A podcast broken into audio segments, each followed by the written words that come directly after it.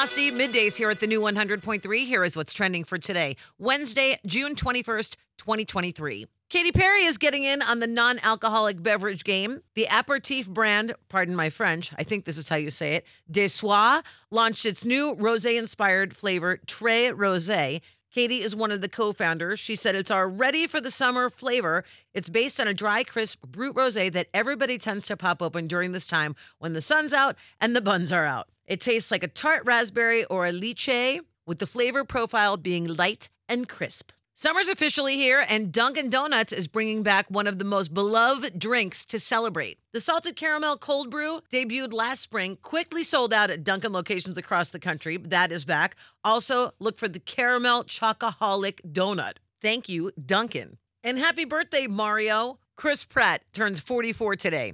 And that's what's trending. Have a great day, and thank you for listening to the new 100.3. She loves the 90s and 2000s.